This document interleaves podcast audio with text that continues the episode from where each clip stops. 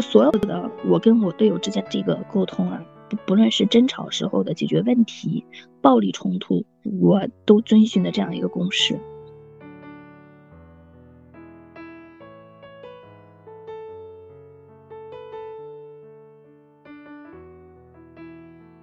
因为没有人能够从对方的手机里面能够安然无恙的走出来。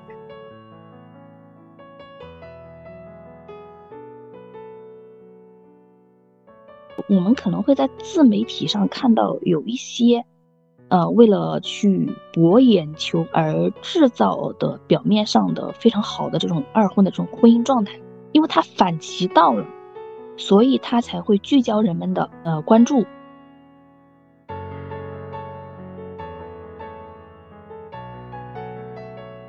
人生是旷野，不是轨道。欢迎收听女性力量成长访谈播客，她太酷了。我是主播之外，我们每期会采访一个女嘉宾，她们会分享有趣的经历，她们的上坡路和下坡路。在这里，你将听到她们身处浮躁社会的自在活法，和她们在路上的更多可能性。嗯，接下来我想就是我们进入到你的那个第二段婚姻。然后我从你的笔记当中可以看到，就是你的第二段婚姻其实，呃，是一段办公室的恋情兼姐弟恋。那能不能分享一一一下，就是为什么会进入到第二段婚姻，其实又进入到这样一个看似不简单的，呃，这种恋爱关系当中？我其实是没有想过二婚，虽然说我憧憬婚姻啊，其实也也就是憧憬恋爱，但我对婚姻的看法已经不。就不像过去那样传统的认为一定要拿一张证哈，呃，我跟现在的队友呢是上下级关系。我们的第一次见面呢是在迎新会上，因为我们家养猫，是我养了很多猫。其实你们就可以想象到，我是一个精力非常充沛的，特别能折腾，我从来没停止过折腾。养了猫，家里最多时候有八九只猫。每天铲屎，呃，还要跑步，还要去，还要考研，还有工作，还要带孩子，真的很辛苦。所以呢，因为我很辛苦，我一直是对于就是希望身边能够有一个人，因为太强势了，很强势的，不要认为很强势的女生啊，她就一定是特别高傲啊，特别，嗯，就真的能做到完全独立。恰好我的自理能力非常差，我从来没有做过家务。这个时候呢，我跟他加上私密号以后，他呢就经常会以他也养了收养了一只猫，经常会以这个咨询猫咪的喂养为由来去就是深扑，用用一个形容词吧，就是对我呢，呃，那种追求状态是。深扑是，就我感觉他是在深深扑着我的，然后呢，也给了我很多的这种，嗯，帮助、嘘寒问暖是一呃这个词，我觉得都非常浅的，就承担了我对我的，就对我们家猫，就我就再也没有铲过屎。有了它之后，我就没有请过钟点工，然后再后来呢，就是会给我去送一些礼物。呃，再后来就再再再再一次，应该是就是去吃，也是吃了火锅，意乱情迷之下，呃，我就觉得他的啊硬件也还非常不错，呃，是我想要的那种样子和状态。然后呢，就我我是一个非常注重就注重呃这种。生理交流，生理交流。一般情况而言，我觉得能够让我全身心的去投入和付出的时候呢，那个人一定是就是我自己甘愿，那我一定是让我心动了，所以我才会愿意。那他就刚好是这样一个人，所以那种那嗯两个人的状态呢都会非常好，因为这个才走到。后面就是我后来又跟他，嗯，就是怀孕，生小女儿，然后就正式的成了同一个屋檐下生活，决定了作为未来的啊终身伴侣去走下去的这样一个人吧。那在这段呃办公室恋情当中，其实还是会我们知道，其实会弊大于利。那你是怎么去处理这样的一个关系？包括呃去安抚下属，包括去和你的上司去沟通这个事情，因为肯定是纸包不住火的，因为毕竟你们也在那段时间也领证了。那这个关系以及上下级的这种处理，你是怎么去面对和解决的呢？确实有呀。大多数企业啊，几乎都是不认可办公室恋情，甚至明文禁止的。我跟他这个地下情偷偷摸摸的也有半年的时间，但是半年以后呢，我们同事就知道了，必须去面对他，我要解决他。然后呢，我就去主动的，就从这三个方面嘛，这是很清晰的三条线，这三条线我都要去把它解决。第一条线，领导，领导了解决领导的顾虑。呃，我主动的把那个就是呃资源切分这个权限呢，相当于主动上交了一个嗯那个大红章，所以未来以后呢，所有我这边的全部的嗯这些资源都由我领导做主，那分配资源这些方面直接由他，嗯，然后呢，包括了就是会跟他去说清楚，我们也有正向的方向，比如说，那我在提一些。要求的时候，我在下发一些决策的时候，那得到的第一指示票数，那一定是，一定是他。然后呢，他也会收集一些，就群众中有一些不太好的、负面的有一些东西的时候，他也会收集上来。这样我们可以看到真实的，啊，员工的想法是什么，也也好去便于我们能够去在未来的工作的管理的过程中有一些比较好的执行方向。所以我就把尽量的把这些正面的方向呢，去，呃，汇报给。上级让他去做判断，然后也交了这样的文章上去，那这样子去解决了领导方面的顾虑。然后第二个呢是，嗯，第二条线，那么就是那个评级，评级之间呢，大家一定是渴望领导知道的。那我主动的那段时间呢，评级管理我我也做的非常殷勤，就密度会。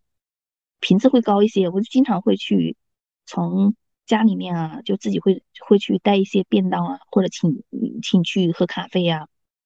然后买咖啡呀，然后呢也会去，嗯，就是相互的串门，私底下这种交流会频次会增加一些，这样子就就就他们也不会对我，就一般在去见面啊，或者是约咖的时候呢，我都会带上，带就是就是光明正大的，然后不藏着掖着。然后非常坦然自然的去介绍，呃，我们俩现在是呃正式呃决定成为未来的合作伙合作伙伴，是家庭制的合作伙伴。这样子大家都就因为都已经知道，所以不存在心领神会，就哦就成了一个非常公开的事情。好，第三条线就是下属，下属的话呢，就我是直接呢，就是核心的。这种直属的管理是一个一个交到办公室来谈的，嗯，关系就是属于这种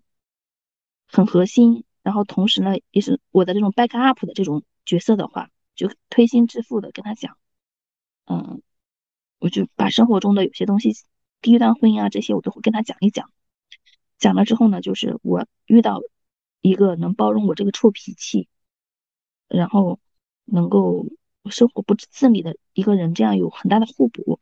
从生活上给了我很大帮助。然后工作上，我知道你们会考虑什么，担心什么，嗯，然后告诉他们这些事情都不会发生，为什么做了什么。我的我现在呢，已经不再去就未来所有的关于资源和薪资的核发这些方面，我是不参与的。所以大家完全可以，你可以放心，大家也可以放心，在时间加持之下，就。都接受了。那我们现在再回归到你的家庭线，就是这个也是我为什么我觉得，呃，你在这个时候感觉有点就是突然变得非常非常的清醒。就是我说的是亲亲两呃，就是关于亲密关系这一块，就是和第一段婚姻关系完全是判若两人。所以我刚才提到为什么就是一开始说有点像《甄嬛传》，然后突然变得很清醒，从一个小白呃，然后突然变得像那种大女主这样的一个角色。因为我看到你的日记当中有几条呃很清晰的一个线索，就是嗯，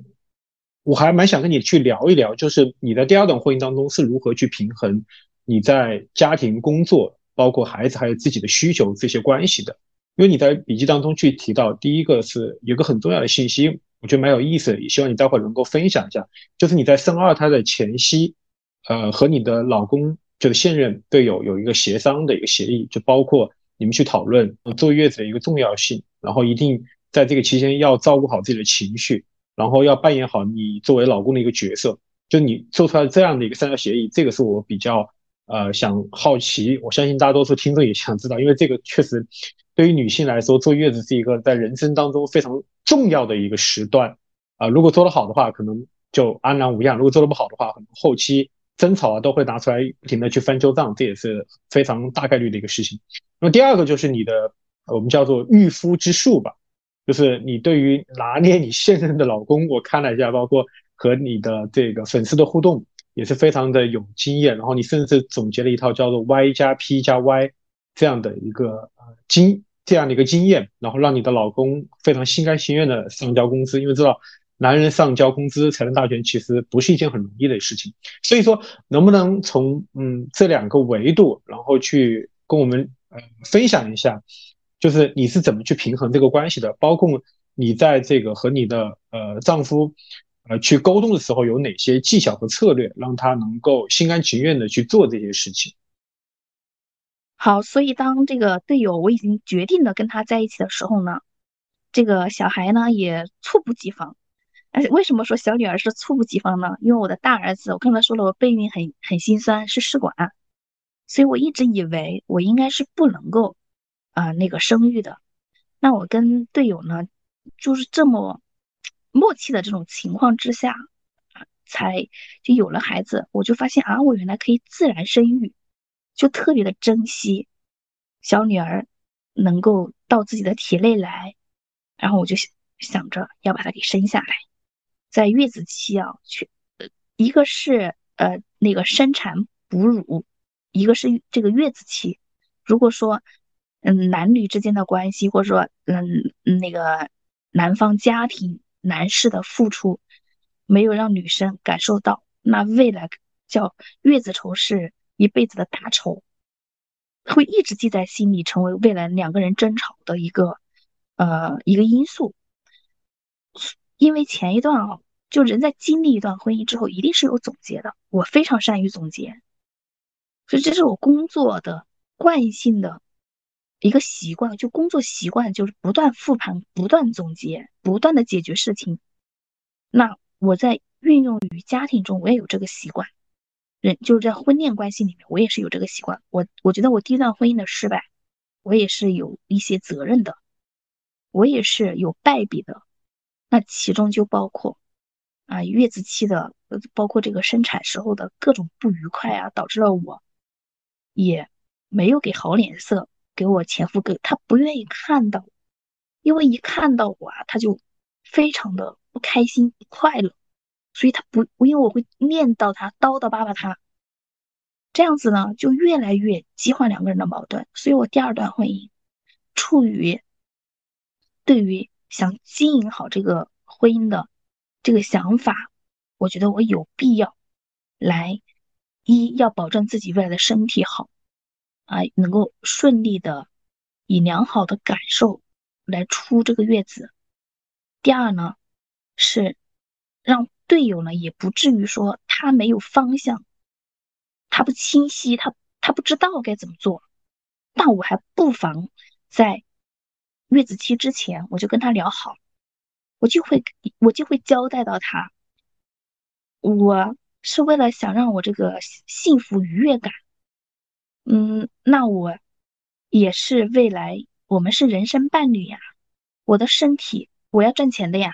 你在不在意我的身体嘛？我要是零部件出了问题，那就影响到我们家庭里面的收入呀。我们是利益捆绑体，那他就会害怕的呀。那那那那这个方向，我就会跟他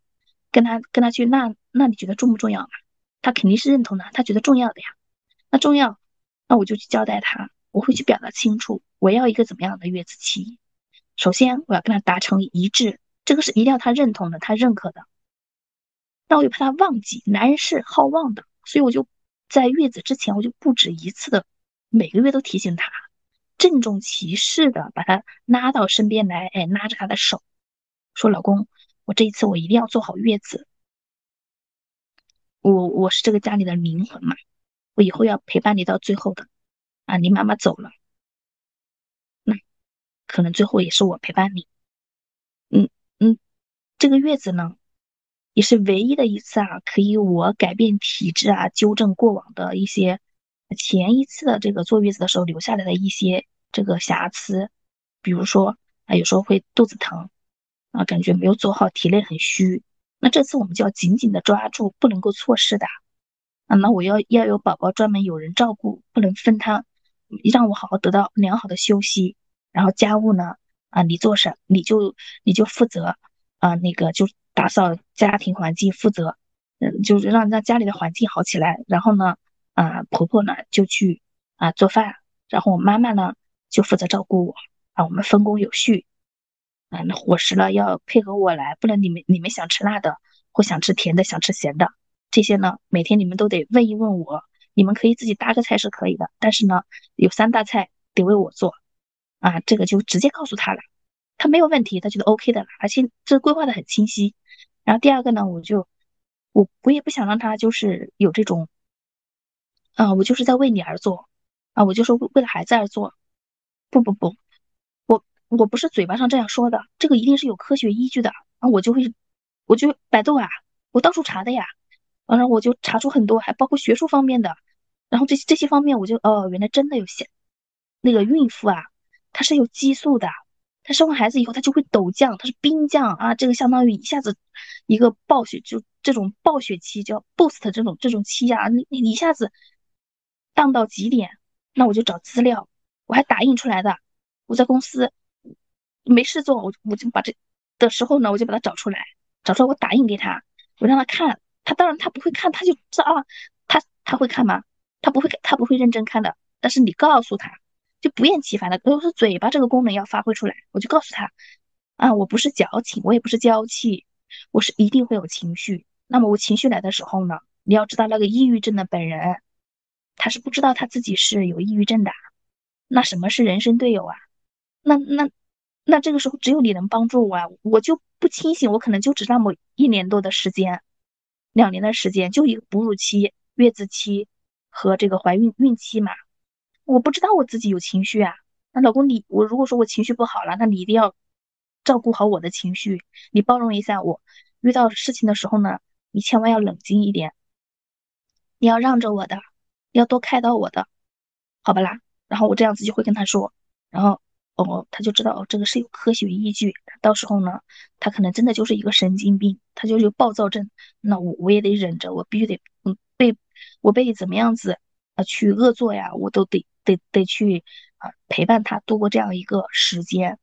然后呢，第三个呢，我就会跟他说，啊，那个这个角色很关键，你这个时候是老公，三十天的月子期，你扮演好就行了。卸掉一切在外的角色，啊，不要说你是儿子，也不要说你是什么经理，也不要说你你怎么，就是你是司机，你你怎么样？你这个时候在外面所有的角色都要卸下来。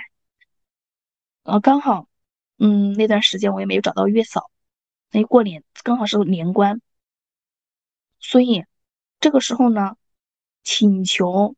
年关这一会儿我找不到。找不到阿姨，那你就是家里唯一的法官。这个法官呢，就说明他是会有一些观念的博弈、观念的争议。嗯，那我们要，那谁是法官？只有老公啊。所以呢，发生矛盾，家里因因为一些育儿观有矛盾的时候，啊，母乳和那个什么什么有矛盾，那个时候，那只有我我说的算，你们听我的，因为只有。嗯那外先抛开队友不说了，那外面不管是我妈还是你妈，啊，不管是七大姑八大姨，他都不会对我的宝宝的未来负责任的。宝宝出了问题，他们他们是负责任的，他们只参与，他不负责任。那这个时候承担者一定是我妈妈的呀，一定是我呀，那是我对不对？所以不管是爷爷奶奶，还是七大姑八大姨，还是我的妈妈，你坚定的必须站在我的立场上，我说的那到时候就是圣旨的了，我你们按照这个去做就行了，因为我说的我是会负责任的，别人说了别人不负责任的呀。这三点明确好以后，对吧？我们观念达成一致了，一定要达成一致的，一致以后，接下来的就是执行。那啊，嗯，到了执行层面，他如果说执行有偏差，比方说他的呃那个，比如说婆婆呃又开始让我喝汤了，我不爱喝那个鸡汤，他偏给我煮了一个鸡汤，他觉得这个鸡汤就是要要要要对来世有帮助，那我可能就不要的呀。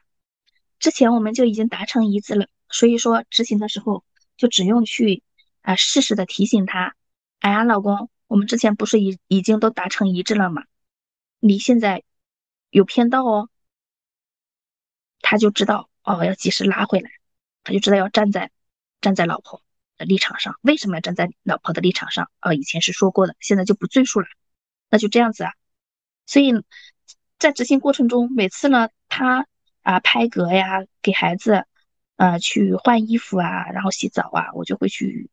站在旁边鼓励他，我就会就就我我我也不是说是一直躺在床上，他在做的时候，我就在旁边，我看总会，我看在旁边，我就会给他一些鼓励呀，然后多去感恩呐，然后认可他，呃，很细心，呃，是一个超级 nice 的宝爸，然后会在除夕的晚上啊，我也会跟婆婆包红包，表达跟。表达婆婆的感谢啊，和对婆婆的需要啊，然后队友也非常很辛苦，他也经常就是带着黑眼圈，次日啊，有时候去上班啊，或出去买菜，我也会去说，哎呀，老公你好辛苦，你眼圈好黑，我给你揉一下。老公真的好辛苦啊，你比我能干多了，我要是没有你，我都不知道我以后怎么活。你就是我，嗯，从那个黑暗中把那个灯，然后。引导我走出来，这些话我我都我都会去说，我我不管他我说出来有多么书面啊，多么假，但我说多了他就不假了。所有假的东西，你天天说，天天说，天天跟他说，他就会认为很真实的。嗯，再说到做完这个月子期以后呢，我有一个沟通方式，我刚刚说了，我这个非常擅长的，不是擅长，就女人擅长说话，但不代表着擅长沟通。因为沟通是要达到一定的效果性的，所以这个有效呢，婚姻的失败，第一段婚姻的失败不能白瞎，我都有总结。总结之后呢，我就觉得，其实它是有一个公式的。我所有的我跟我队友之间的这个沟通啊，不不论是争吵时候的解决问题、暴力冲突，还嗯就冲突管理哈，还是呃平常的时候呢，PUA 他。我都遵循的这样一个公式，就是 Y，Y 就是我们说就 Y 加 P 加 B，这就是 Yes plus 加 But。那这个三个单词啊，嗯，就是 Yes 嘛，就认可他，不管他说什么。我举个例子，比如说，比如说啊，哎呀，婆婆一直念叨着说啊，一辈子啊想去，嗯，一辈子没出过门啊，想去外面看一看这个大好的世界，然后呢？跟队友说了之后，我觉得是人之常情啊，这个也也算是一个人的一辈子的一个很小的一个，连梦想都算不上，就很小的一个想法。作为子女呢，要去帮他去实现，在我这个角色，我也是支持的，但只是当下可能不太适合，因为刚刚生完产，孩子才一岁。那如果说他出去玩啊玩几天，我感觉我我也一下子也。孩子太小，我也没这个能力。然后队友呢，他也不可能就是一直能够坚持的一个人啊，一整天的这样子去照顾宝宝，所以不妥。嗯，但队友跟我说了，那个婆婆在提出来以后呢，他就队友呢就说好，那这个周末嗯带你出去。他还想着他带他妈妈出去呢，我想我一个人，那怎那我怎么能搞定得了？那不行的呀。然后他。在晚上呢，她答应了答应了婆婆说这个星期带她去。晚上呢就跟我说，就准备订票了。订票说订哪儿好呢？嗯，我就说，哎呀，我说你这个想法跟我我就是我在还没有我在怀怀这个宝宝之前，我们家宝宝叫玲珑。我说怀玲珑之前，我就在想啊，你必须得带着婆婆出去好好玩一下。我当时想的两个地方，一个是上海，一个是北京。然后我觉得上海吧，都是是一个大都市，跟北京相同啊，都是属于大城市。但是北京呢，还是有浓厚的这个呃，叫对于六零五零年代的那个人来说，北京是他们的这种很红，就是红色的这种根基的一一种，就是好像是他们的一个很想去一辈子一定要去走一趟的这个北京，去看一看圆明园。然后，那个去，呃，天安门前合个影。所以这些呢，我就会去跟，就是跟他先，就是先先 yes，我就一定会先去认同啊，我就认同。啊，这个我也是想到过的，而且我计划的。我告诉你了，我不是，我不是假惺惺的说，我只是想过了，我确实是考虑过的。北京和上海，而且北京和上海有什么同，有什么不同，哪里好，哪里不好，我都会去，啊，都会去跟他跟他做分析。分析完了之后呢，我还会去啊赞美他一下。我我就觉得，哎呀，老公，你跟我看到的其他男人都不太一样。嗯，比方说那个谁谁谁，我就会提一个同事。他也是经常说带他妈出去玩，但他从来都是嘴巴上的空说，而且别人都说了，嗯，孝顺，啊，孝顺的男人品那个人品一定不会很差，他对他妈妈好就一定会对你好，我觉得这一点真的很不容易，所以呢，嗯，我我是会去，嗯，会去支持你去做这个决定的，你你看要不要去北京？在说的过程中。马上要转折了，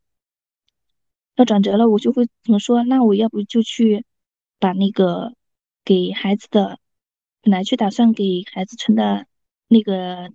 嗯年金、重疾险，要不我把它取出来，或者说我把公积金取出来，然后给嗯帮你们嗯帮帮我也去投点钱，给我也我也加一万块钱，因为他在准备去。那个买票的时候，他就会知道呀，他就知道他钱不够啊，那只买票了。他因为他每个月的工资是交给我的，他买票不够，他得从我这儿领钱呀。那我就会跟他说呀，那我我没有钱呀，然后嗯要取公积金的呀。那公积金取了，然后我的那那那那那那房子的这个呃贷款，我就永远都转不了这个公积金贷款了。本来我马上就可以转公积金贷款的。我就沿着这条路就跟他说下去啊，他就哦，他就啊，还是不去了吧，这样子就打消了他。啊算了，不是不去，是可能要等到一年以后、两年以后再做这个打算。那我就可以延迟，延迟他的，呃，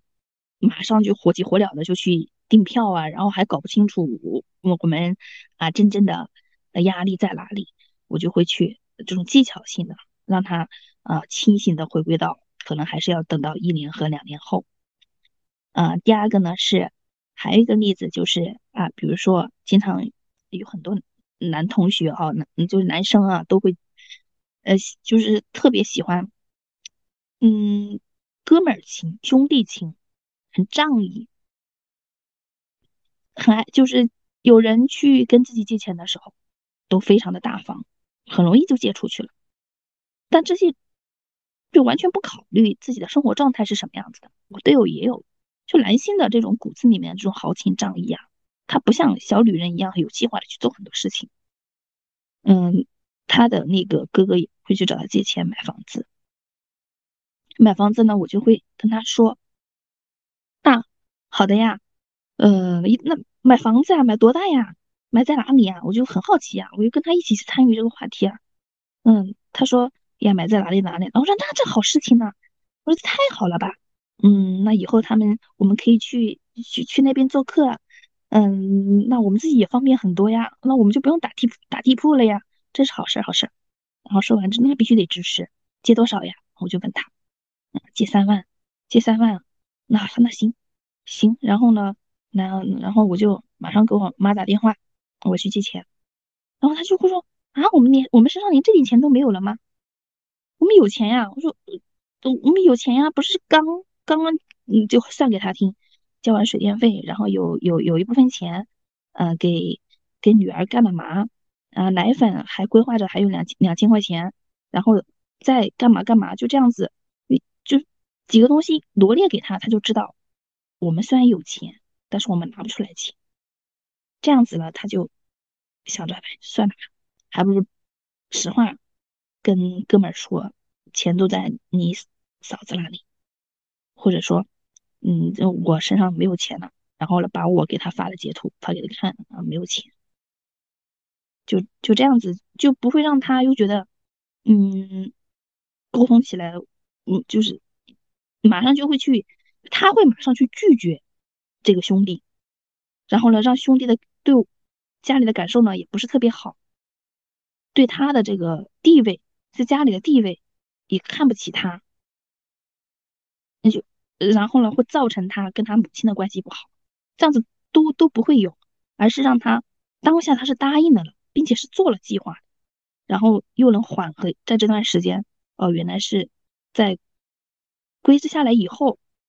不是说不同意，而是要延迟。这样子的话，他跟我的沟通，他也不会觉得说我在阻拦这个事情，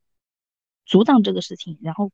嗯，觉得我难沟通，觉得他没有发言权，没有决定权，觉得他的薪资给了我，他就拿不回去了。哎，而且也觉得。我去，我不管是假惺惺还是真真真真正认诚诚在帮他，我那我那我也是也也是也也是有要帮的。他真的决定了，我也会帮他呀。但我就是拿捏住了，我觉得他在清晰清晰的知道现在这种状况以后呢，他不会不会去再去再去就急冲冲的要去做这个事情。这个就是我们在沟通中的就两性关系中沟通的技巧。不管是遇到什么事情，一定不能着急。我们有些女女女同学呢，就是。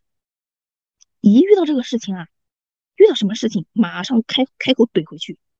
啊，马上反对，马上火急火燎，马上表达自己的想法。其实这样子的一种感受是非常不利于家庭和谐的。好的，谢谢婷婷刚才的分享。我作为一个男性，我听了以后我都有点，就是有点呃，怎么说呢，汗毛竖起。我觉得你的这种。欲扬先抑啊，就是先 yes，然后再 but 这种方式，确实能够让就比直接回怼男性要好太多了，就是会照顾到男性的情绪，然后让对方知道实际的情况。我不是不愿意做，而是没法做。那我还想问一下，就是你们，嗯，就是第二段婚姻其实也有数年的这样的一个婚姻历程，那。我相信，因为亲密关系，其实这种新鲜感是它的、它的、它的那个长存期是很短的。就是有专家说过嘛，这种关系呢，如果快的话，可能也就六个月；呃，如果慢的话，可能也就是十八个月左右。那这个新鲜感就不会在了。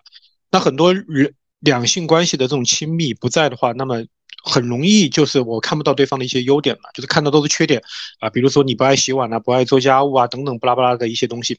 那你在处理自己的第二段婚姻的这种状态的时候，有没有一些好的一些办法或者建议，能够持续了很长时间的婚姻以后，还能够去发现对方的价值？因为这一点其实非常重要。如果彼此之间都看不到对方的优点的时候，那基本上婚姻就离最后的那一步碎裂已经非常不远了。那这方面你有没有什么经验可以分享一下的？就是两个人，首先呢是一定要很清楚，都清楚。恋爱是恋爱，过日子他就是过日子。恋爱上头期，什么都可以做，看到的那闪光全都是布灵布灵的闪光点。那我们两个人呢？我就是我是一直处于这种主导层面，我就会跟他直言不讳的跟他说，我们在夫妻夜话的时候，我就会我就会经常两天三天，我就跟他说，任何时候不要忘记了初心，有矛盾解决就好了。然后一个人。今天是你在解决，明天我来解决。我们俩没有说谁一定是低头的那一个，但是那个抬头的那一个要给低头那一个台阶下。我们要把这个事情给解决掉，解决就会有一个退一个进啊，退一个就往后退。那这个我们达成一致，在未来就是我们，然后再加上我那抓大放放小的我这样一个性格，那这个我们就一直会。往后面都不会，我们很少争吵，非常少非常少，因为我我女女就是一般的吵了，其实都是因为女性善于争吵嘛，就是因为女人而起，女人的期待降低了，男人他无非就是发脾气，但是他争吵没有那么多，所以我不吵，就激发不了他吵。我如果我真的想吵了，就是我我想收拾一下他，那肯定小心眼，肯定是那段时间我我心眼子八百个心眼子在转，我要达到我的某一个目的，我才会来想办法去吵。但我吵一定是有目的，一吵我要搞死他，就这个东西我一定要这个架要吵到底，要么就不吵，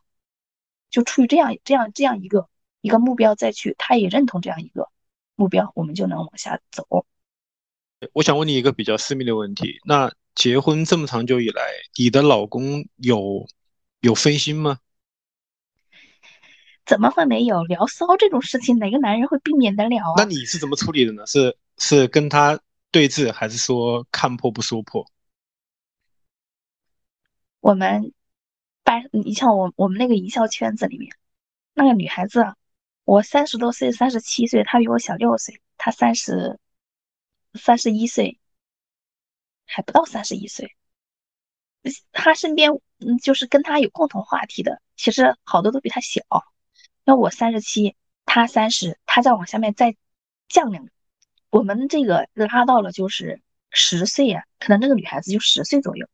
就跟他就就有这种共同话题，而且是最好的年龄。他也会有啊，他会会会有分神啊，一些那个刚好的一些毕业生、实习生到到公司来实习啊，可能就会分到他这边。他会带实习生啊，带实习生，有些女孩子现在也比较主动，然后就会去加他的这个私号啊，然后两个人啊关怀关怀，这都是常有的事情。但是常有的事情呢，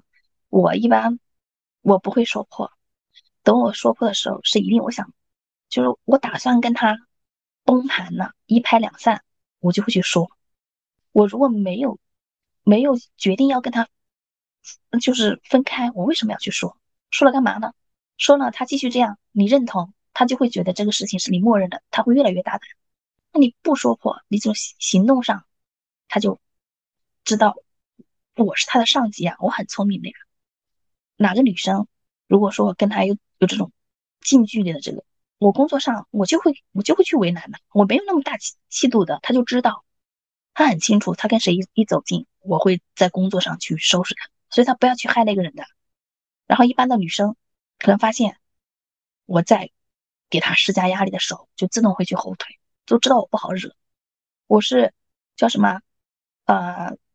手段会非常的霹雳，但是看似面部表情上我是很菩萨，所以呢，也一般他们都不会去在这个，就是顶多有浅浅的一两次的聊天，然后马上这个事情就会被我处理掉。然后做的次数多了，他就发现他，他怎么总是这样子都被我知道。然后呢，我我又不说，然后我又把他给我，我而且我没有情绪上的任何的波动，不兴波澜，就是波澜不兴的这样的一种一一种状态。我也不生气，我就在我我经常会，我就可能会在家里一直等着他。如果说去约别人吃个餐，干个嘛，我也。看破不说破，好还是好队友的这样一种状态。我就在家里，他跟我，他跟我发跟哥们儿在一起的前一天的这种这这这样一种啊，我都非常积极的答应他。哦，原来是这样子，我假装啥都不知道，然后就等着他看他回不回。但大多数情况下，他都他就会觉得很奇怪，怎么我今天一般那种九点半十点钟我就回家了，怎么今天超过十点钟？没给我打电话，也没有找我，这不对劲。因为他也知道我是一个，就是两个人久处处久了，你是你是一个什么样的，大家都心知肚明。他也不敢，他也知道我很聪明，所以都会到了那一点，他就自己会回来。他不会，他就嘴巴上面有一点点，他从来不敢越雷池半步。所以说，你对于他的这种。状态其实还是处于一种半散养的这种方式，就是说不要把男人抓得太紧，即使偶尔有时候有些呃精神上的一些分心，其实也是睁一只眼闭一只眼，因为你没有办法把一个男人完完全全的拿捏的那么死，但只要不做到你心里的出你心里那条底线红线，其实这个事情你也不会特别的去要跟他掰扯，对吗？对的呀，除非我要，除非我这个事情我需要跟他鱼死网破了，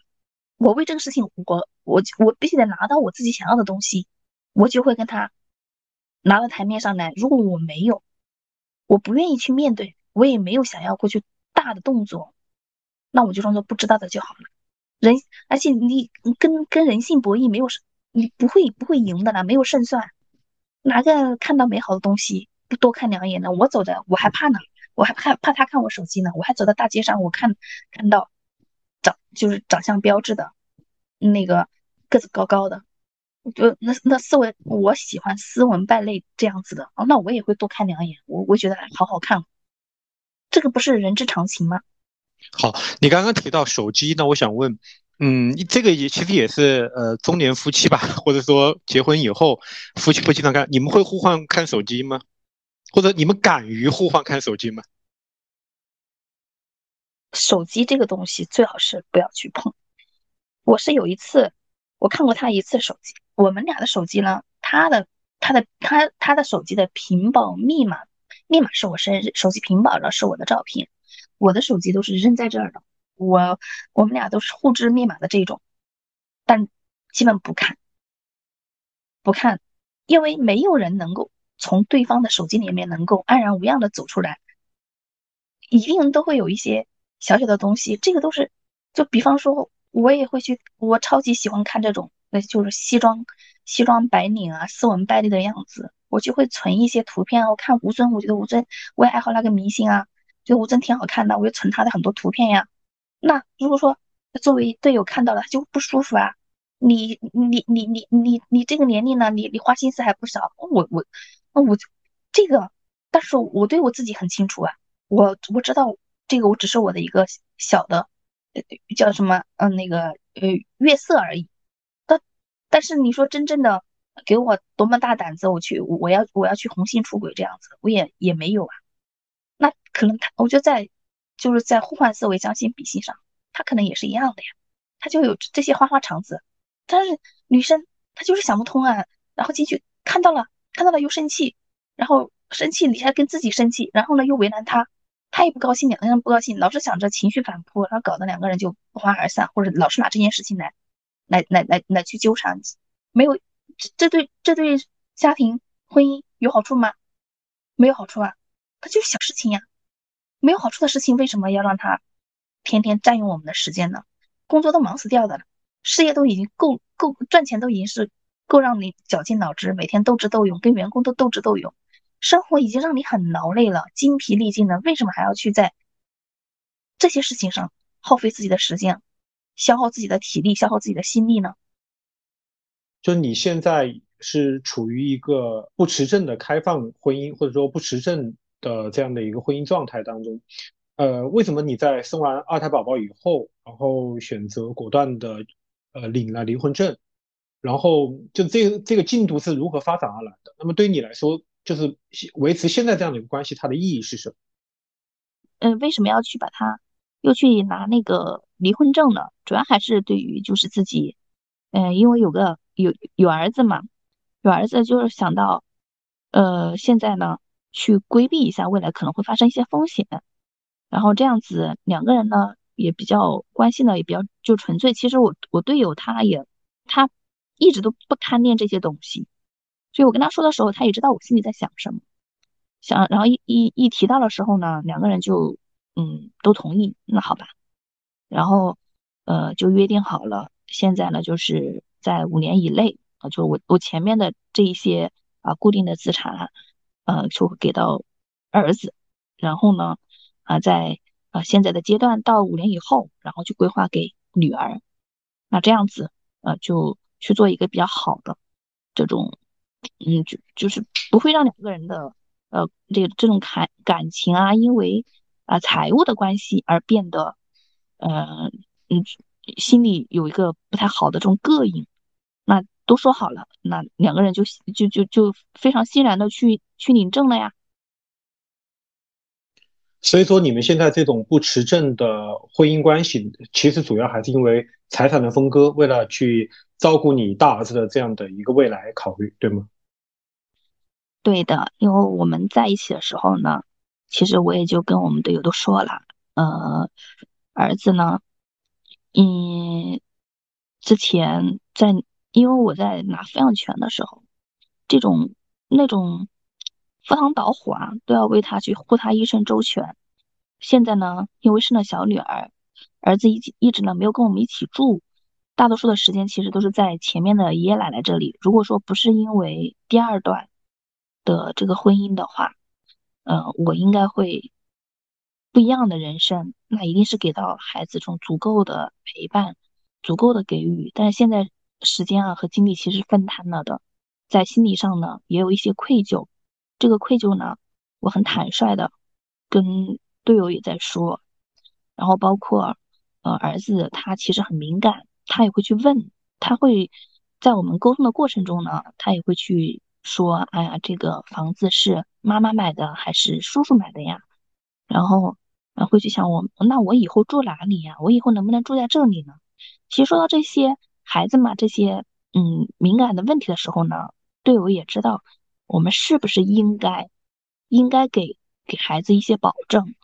因为孩子十岁了，到现在其实已经他慢慢懂事儿了。那这样子，呃，我们就把他这个就是嗯办了离婚证以后呢，我也会直接跟孩子说，那妈妈跟叔叔之间我们是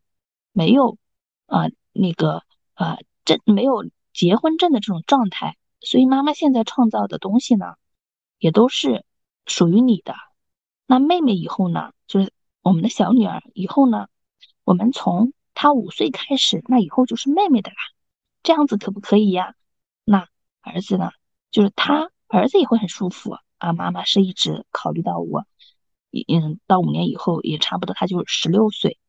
十六岁到十八岁也就差两年，但他的教育金这个肯定是没有什么太大的问题，所以在整个期间。整个也完成了当时带着他啊负债出户啊护他一生周全这样的一个念想，起码来说，在奋斗上，在创造这个呃给他的呃学业呀，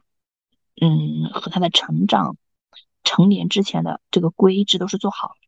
那我就完成了当时的啊最基本的对自我的要求和对他的呃承诺。在心里是做好了这种承诺，那我就有有一个交代。那么未来，在除了他，我对小女儿一定也要有一个交代的，因为都是自己的孩子，其实手心手背都是肉。我的父亲，那从小没有把我就嗯没有把我当女儿，呃那种非常嗯就重男轻女的思想没有，所以才能够让我有很获得了这个教育上的解放，让我能够获得很好的教育机会。那那我父亲没有这样子，从小教育我没有这样，那我对我女儿一定也不会，所以两个呢我都不会亏待，只是说，呃，那一定要有时间轴，那钱是截止到什么时候，到到什么期间，那我做这样的一个规划，那就让两方啊心里呢都没有什么芥蒂，这个是在二婚关系中呢是必须得清晰的，否则心中永远都有一个雷和相互的猜测，相互猜测还不如把它提到明面上。来讲，这样子，那队友也知道我原来是这么想的，我没有藏着掖着啊，我是这样子去规划的。那他也知道哦，嗯，我跟小女儿在这个关系中只是有一个先来后到，我们确实是后来的。那我们往后退，这样子也合情合理，他也觉得我做的非常好。然后呢，儿子也能够感受到我对他的爱永远没有改变，对他的付出永远没有改变，对他的未来也永远。都会在关注，在参与，和他一直在一起，就两方都非常好。嗯，婷婷，你真的是一个非常……我我首先认为你是一个非常合格和周全的妈妈，就是把这些事情看得非常清楚，然后为呃自己的大儿子，然后铺了很多的路，包括以及能够预想到可能会如果。可能会预想到一些一些未来可能一些琐碎的一些纠纷关系，然后再提前把这些事情处理得非常的明晰，然后照顾到呃，对你来说两个最重要男人的一个情绪，我觉得这点真的是非常值得肯定。你的爱情肯定是自己的，但是如果你有了下一代以后，很多东西就不可能完全的那么自由了，因为，呃，你既然把他带到这个世界上来。你就必须要对他负责任，这个是为人为人父为人母的最基本的一个一个道德东西。那么其他东西你可以按照自己的意意图想怎么来怎么来，只要不破坏这个社会的公序良俗都 OK。所以我觉得你这一点做的真的非常的让人嗯感到敬佩。然后我们进入到最后一个问题，就是嗯你走过两段婚姻之路，那么第一段来说肯定是呃最长的一段婚姻十三年，然后最后是以破裂。呃，结局，那么也经历了一个非常至暗的时刻。那么第二段婚姻可以说是你的重生，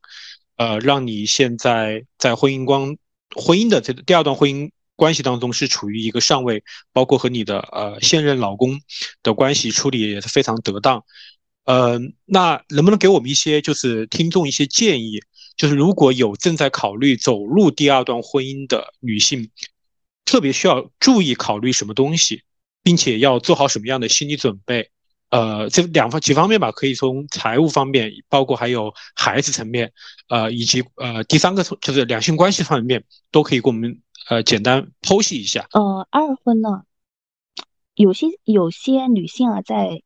离婚以后啊，他不会选择二婚；有些呢，也觉得呃有必要走走进二婚。但我觉得婚姻呢，就我们先不说这个婚姻是一个。呃，开放的、有证的或事实的，这个先先不讨论。但是我觉得，就人生还是很长的，万事万物永远都在发展，所以人的思想呢也是会改变的。嗯，我们不去就就不要去下太大的决定，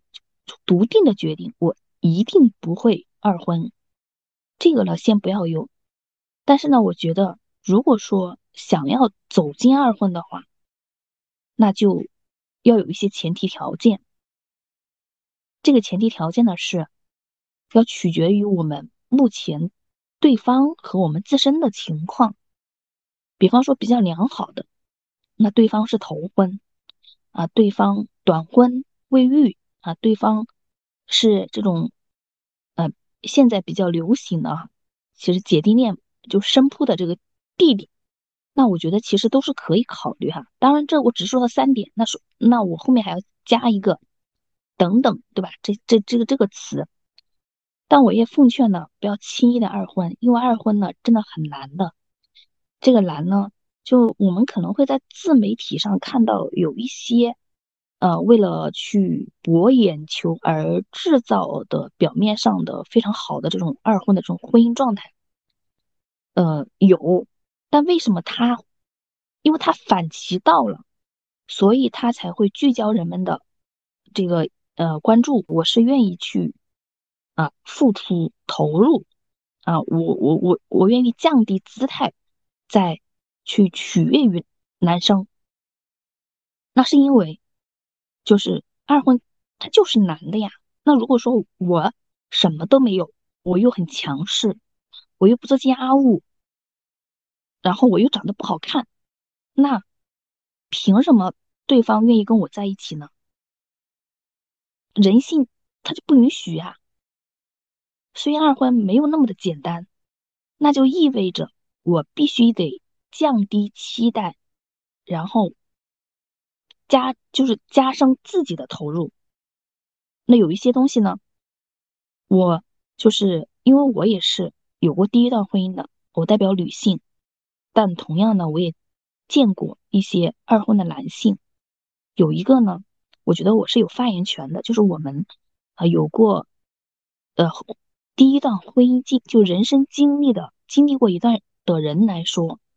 我们有三三个不一样的这个心态啊和观念，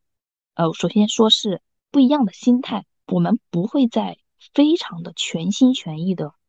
为一个人去付出，我们会在一些不就是很很重要的节点、选择点、里程碑的时候做一些重要决定的时候，会有你想象不到的这种冷漠。然后这个是心态上面，那我也会在啊持证方面，我就会没有那么大的执念。我真的会去规划我对于儿子的这个。但如果说是头婚呢，我们俩没有这种这种，那我那队友他就会我的所有的东西，那那就是我们现在的小女儿的，对不对？他对小女儿他就是公平的呀，他是百分百的呀。但是现在就是有一个哥哥去分走他的东西呀，这个就是心态不一样嘛。第二个呢是啊，对于这个经济的投入的理解，就是钱共同财产这个比例的看法和决定不一样的。然后第三个是孩子，有孩子，然后对未来养老这个都会发生一些呃事情，有一些是就是长周期以后的事情。可能现在还很好，但长周长周期以后呢，会有风险。这是三三个方面不一样啊，就是不一样，跟头婚是不一样的。对比这个就是，嗯，比方说单身女性在选择二婚的男性或单身男性在选择二婚的女性方面，我觉得这个是可以让大家去参考的。